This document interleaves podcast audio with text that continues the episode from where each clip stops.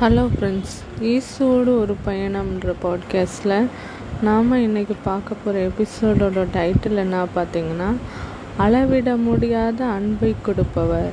நம்மளுடைய ஆண்டவராகிய இயேசு கிறிஸ்து அளவிட முடியாத அன்பு அதாவது அல்ல அல்ல குறையாத அன்பை வந்து நம்ம ஆண்டவர்கிட்ட பார்க்கலாம். நம்ம வந்து எப்போதுமே மற்றவங்கள்ட்ட அன்பு காட்டினா அவங்கள நம்ம திருப்பி அவங்க அதை ரெசிப்ரோக்கலாக நம்மளுக்கு அந்த அன்பை காட்டணும் அப்படின்னு சொல்லிட்டு நம்ம நினப்போம். அது மனித இயல்பு.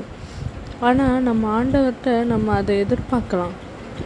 மற்ற மனிதர்களை நம்ம இது பண்ணும்போது அவங்கள்ட்ட நம்ம அந்த விஷயத்த நம்ம ரொம்ப லேக்கிங்காக இருக்கும். நம்ம வந்து அவங்கள்ட்ட நிறையா அன்பை காட்டுவோம். ஆனால் அவங்க நம்மளுக்கு வந்து பதில் பார்த்திங்கன்னா நம்மளுக்கு சில சமயத்தில் அந்த அன்பு திருப்பி கிடைக்காது. ஒரு சில இடங்களில் நிறைய மிஸ் அண்டர்ஸ்டாண்டிங்கும் நிறைய காயங்களும் நிறைய கஷ்டமும் வேதனையும் நல்லா சில சமயத்தில் பார்த்திங்கன்னா அவங்க நம்மளுக்கு வழியையும் பாடத்தையும் தான் சொல்லி கொடுத்துட்டு போவாங்க. ஆனால் ஆண்டவரை பாருங்கள் அவர் எப்போதுமே நம்மளுக்கு அன்பை பிரதிபலித்து கொண்டே இருக்கக்கூடிய ஒரு தேவன்.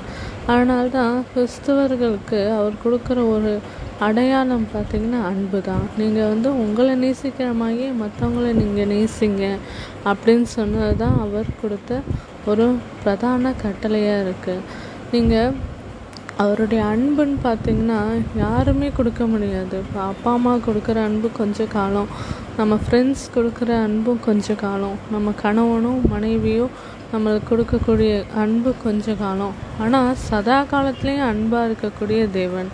அவர் வந்து நம்மளுக்கு வந்து நம்ம அவரை தேடியே போகலனாலும் அவர் நம்மளை தேடி வரக்கூடியவர். அதுவும் இல்லாமல் அவர் அன்பு பார்த்திங்கன்னா கல்வாரியில் அவர் நமக்காக சிந்தின ஒவ்வொரு துளி ரத்தமும் அவருடைய அன்பை பிரதிபலிக்குது.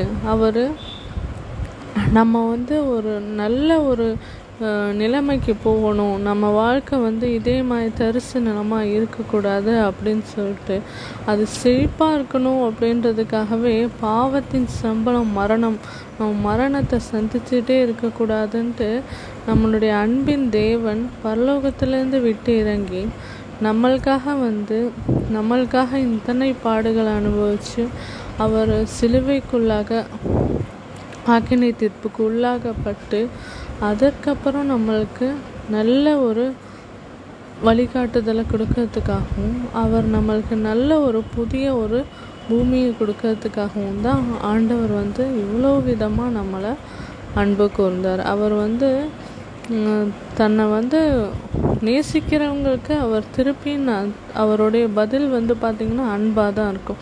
நம்ம ஒரு இவ்வளோ தான் ஒரு ஃபைவ் பர்சன்ட் தான் அவர் மேலே அன்பு வச்சு அவர் நமக்கு மேலே ரெட்டிப்பான ஒரு அன்பை வந்து காட்டக்கூடியவராக இருப்பார். நம்ம வந்து கொஞ்சம் தான் நெருங்கி போவோம். ஒரு கிலோமீட்டர் நம்ம நெருங்கி போனோன்னா டூ கிலோமீட்டர்ஸ் ஃபோர் கிலோமீட்டர்ஸ் நம்மளை நெருங்கி வரக்கூடிய ஒரு தேவன். அதனால் அவருடைய அன்பை வந்து எப்போதுமே ருசித்து பாருங்கள் அவருடைய அன்பு வந்து அள்ள முடியாத ஒரு அன்பு. அளவே கிடையாது. அது இன்ஃபினிட்டின்னு வச்சுக்கோங்களேன். அவ்வளோ ஒரு அன்பு உள்ள தேவன். நம்ம அதனால் அவரை பற்றி பிடிக்கணும். அவர் கூட நம்ம நடக்கணும். டெய்லியும் நம்ம அவர் கூட நம்ம லைஃப் வந்து போகணும். கிறிஸ்டியன் லைஃப் அப்படின்னு சொல்லும்போது அது வந்து வெறும் எப்போதுமே ஜாலியாக இருக்கக்கூடிய ஒரு லைஃப் கிடையாது.